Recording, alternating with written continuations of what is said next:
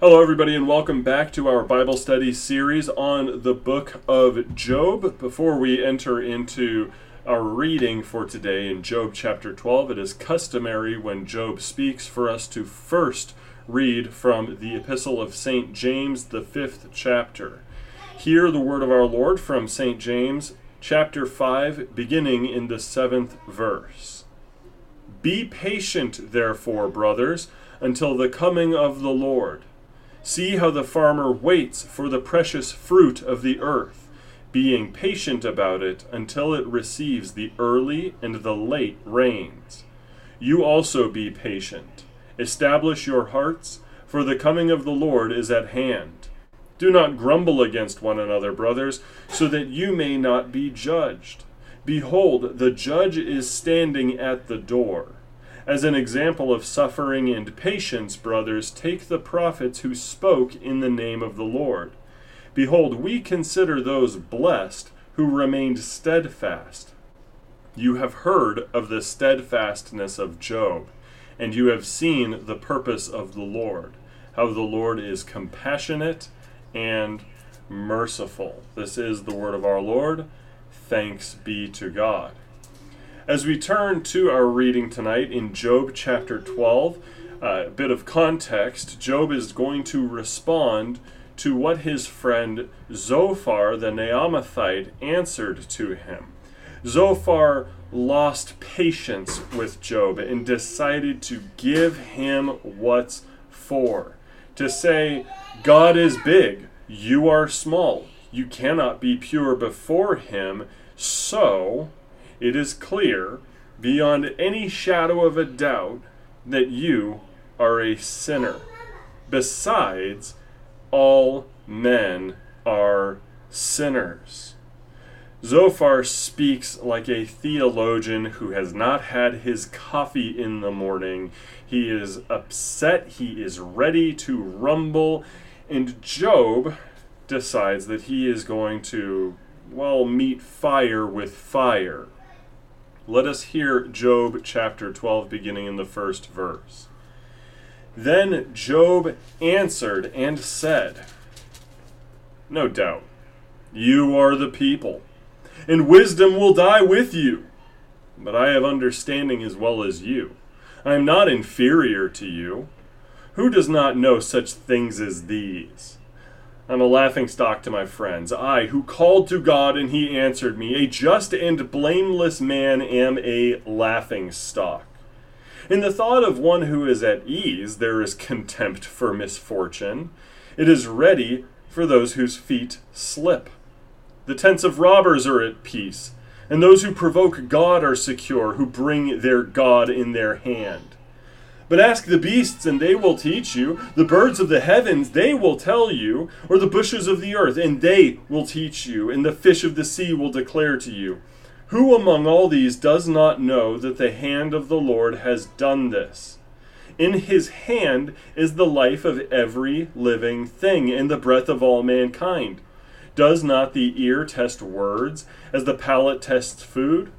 Wisdom is with the aged, and understanding in length of days. With God are wisdom and might. He has counsel and understanding. If he tears down, none can rebuild, and if he shuts a man in, none can open. If he withholds the waters, they dry up. If he sends them out, they overwhelm the land. With him are strength and sound wisdom. The deceived and the deceiver are his. He leads counselors away stripped, and judges he makes fools. He looses the bonds of kings, and binds a waistcloth on their hips. He leads priests away stripped, and overthrows the mighty. He deprives of speech those who are trusted, and takes away the discernment of the elders. He pours contempt on princes, and loosens the belt of the strong. He uncovers the deeps out of darkness, and brings deep darkness to light.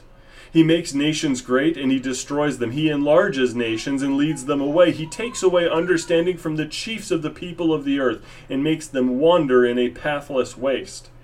They grope in the dark without light, and he makes them stagger like a drunken man. This is the word of our Lord. Thanks be to God. Job is not a fool. I wholeheartedly believe that St. James brings him up as an example of steadfastness, not only because Job truly is steadfast, but Job speaks with the voice of a prophet. There are theologians and higher critics, even Luther himself, who believed that Job was not written by the man Job himself. Now, Luther did believe that these exchanges took place, he just believed that the language was more akin to King Solomon's court than it was a man named Job living in a primitive area like Ur. But that said, I disagree. Humbly, of course, far be it from me to disagree with the good doctor without a good reason. Job speaks like a prophet. St. James basically calls him as much, speaking of the prophets in one breath and in the very next breath bringing up Job. And how do the prophets speak in the Old Testament with high poetic language? most of the time. 70% at least of their writings are poetic. They are spoken in parallelisms. They are spoken with chiasm.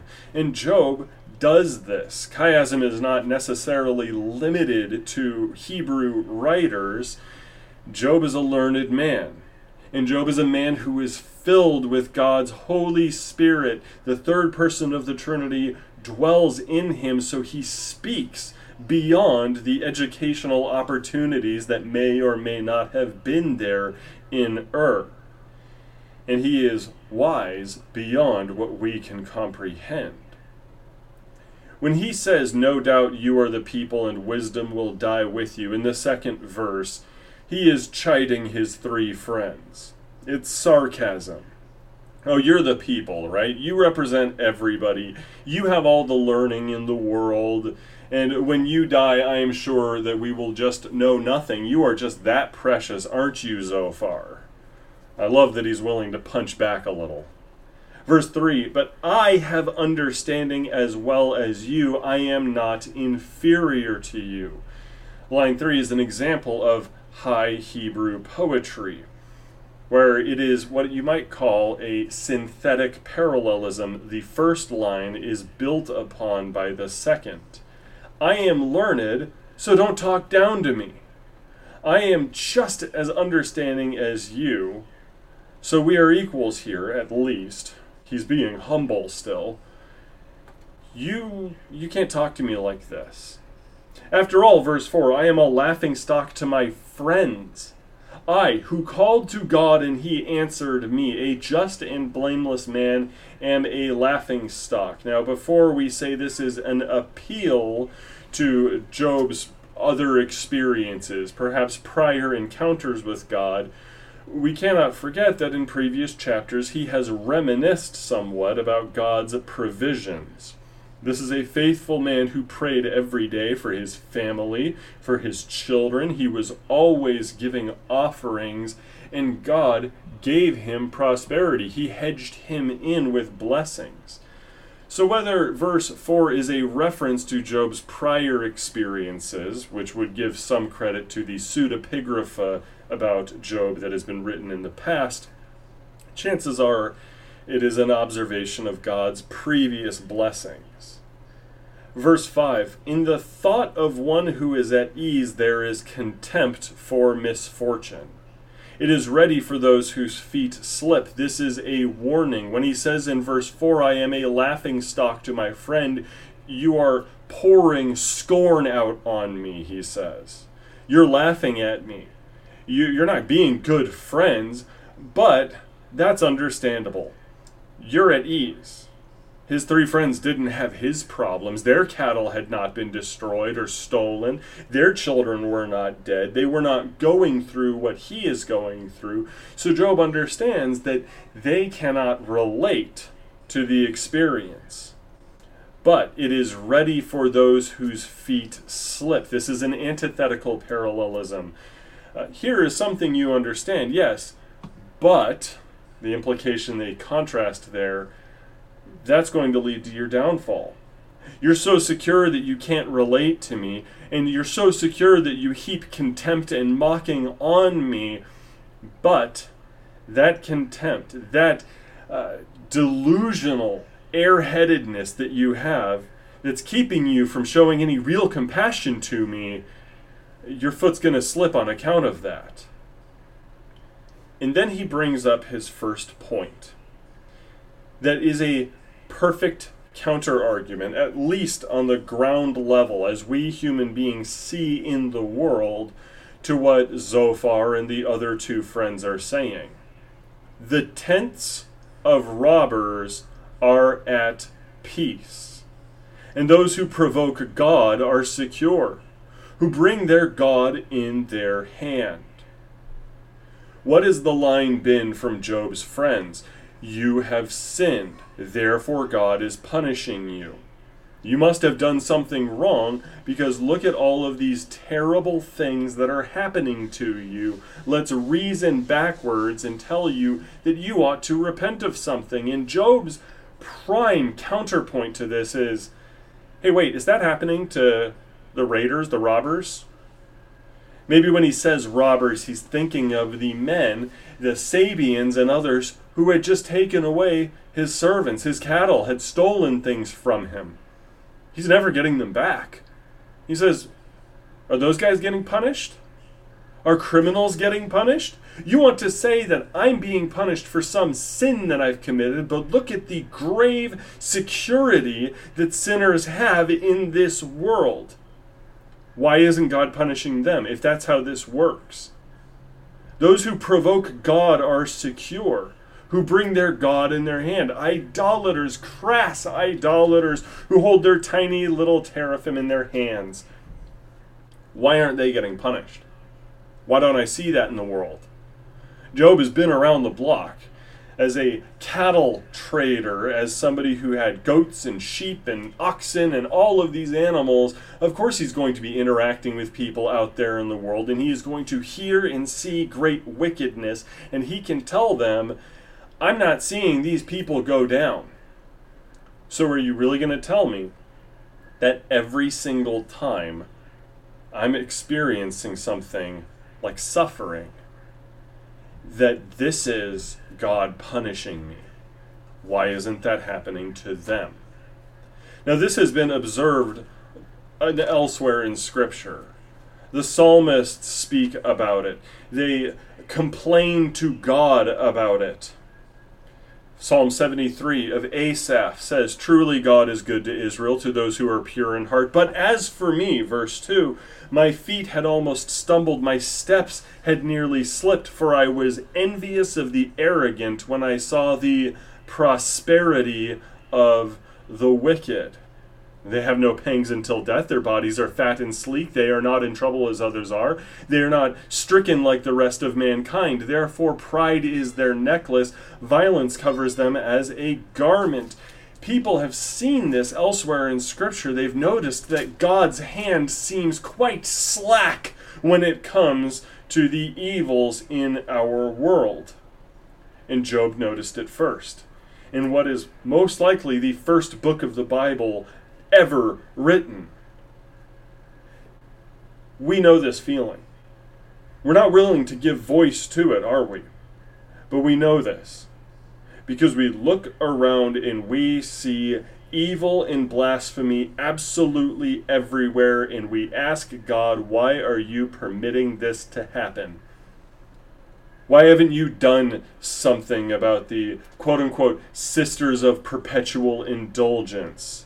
Uh, you know, the fake nuns going around blaspheming and getting approval from society as baseball teams and giant Twitter accounts go out there and go to bat for them, give them sponsorships. Why? Shouldn't God strike these men down with lightning if it indeed works, like punishment for sin is always seen in this life? And anything bad that happens, oh, of course, it must be that I did something wrong. We all know our corrupt politicians. We have all seen the ugliness and the degeneracy of it. Every now and then, the federal agents catch a network of pedophiles and they all scramble like rats.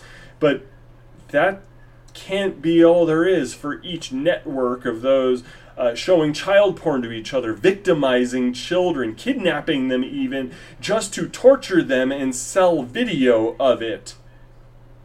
It's probably just a small, tiny little sliver of these men and women violating children. Why has God not nuked this place yet? We have to ask that question. Because if we never give voice to it, can we be steadfast like Job? Now, Job gives an answer to his friends that is beyond this. But this sixth verse is extremely powerful as a counter argument for the fatalism that we see everywhere that says, if A, then B. If you sin, then you experience suffering. Now, that is not always the case. We do experience suffering for our sins. We do experience the chastising of God, as Hebrews chapter 12 puts it. But so long as Job can point out this exception that we see, people doing heinous, blasphemous, wicked, and ugly things, and they seem to be getting away with it. Fat, dumb, and happy, doing whatever they want. We cannot say that it is always on account of sin, or else we would see untold suffering for these wicked people. But he gives an answer to his friends. Ask the beasts, ask the birds, ask the earth, ask the fish of the sea, sky, air, sea. Ask every little bit of creation, and it will tell you what? That the hand of the Lord has done this. Now, if we have any Reformed friends or Calvinist friends listening, this is not your opportunity to do a happy dance and claim that Job is a Calvinist. Hooray for Calvinism because Job's examples that come keep getting worse and worse. Does not the ear test words, as the palate tastes foods? Wisdom is with the aged, and understanding in the length of days. Uh, Job is an old man, he can tell you this, but God is eternal, so, verse 13, with God are wisdom and might, he has counsel and understanding. That is pointing to God knowing absolutely everything. And yes, having a reason for things that maybe Job doesn't know yet. He understands this. But then he punts to God's sovereignty. If he tears down, none can rebuild. If he shuts a man in, none can open. If he withers, withholds the waters, they dry up. If he sends them out, they overwhelm the land. If God can change the face of nature, can you undo that? If God floods an area, do you hit the rewind button and unflood your town? No, you have to make you have to wait till it takes its course. You have to wait till everything dries up, such as God's power. With him are strength and sound wisdom. Verse 16.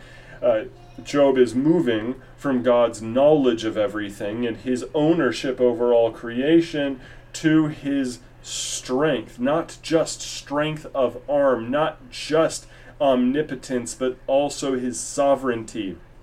The deceived and the deceiver are his. Whether somebody is being lied to or somebody is lying, who above, that sees all things, that tests all hearts, permitted the situation where a man is lying and another man is being lied to? It was God. He allowed it, if it is not Him actively making it happen. He leads counselors away stripped, and judges he makes fools. It's not like you can talk back to God with your great wisdom or claim that there is some legal claim against him. Even judges, he can make fools out of them. He looses the bonds of kings. Where's your authority? And binds a waistcloth on their hips. He leads priests away stripped. You're not holier than God. And he overthrows the mighty. It doesn't matter if you're Samson himself, you're not stronger than God. He deprives of speech those who are trusted. If you have a friend that can give you advice to get away and worm your way out of God's judgment, it's not going to work. God can strike him mute. Takes away the discernment of the elders so nobody understands what's going on. He pours contempt on princes and loosens the belt of the strong. He uncovers the deeps out of darkness and brings deep darkness to light. This is the God that made everything. Before we address that, I want to point us to something. Our Lord keeps asking Job questions that the 12th chapter reveals he knows the answer to. Oh, he knows it already. In Job chapter 38, our Lord chides him and says, Who is this that darkens counsel by words without knowledge?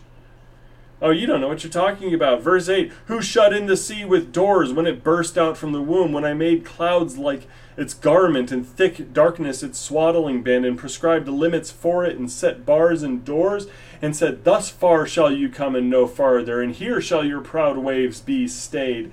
Have you commanded the morning since your days began?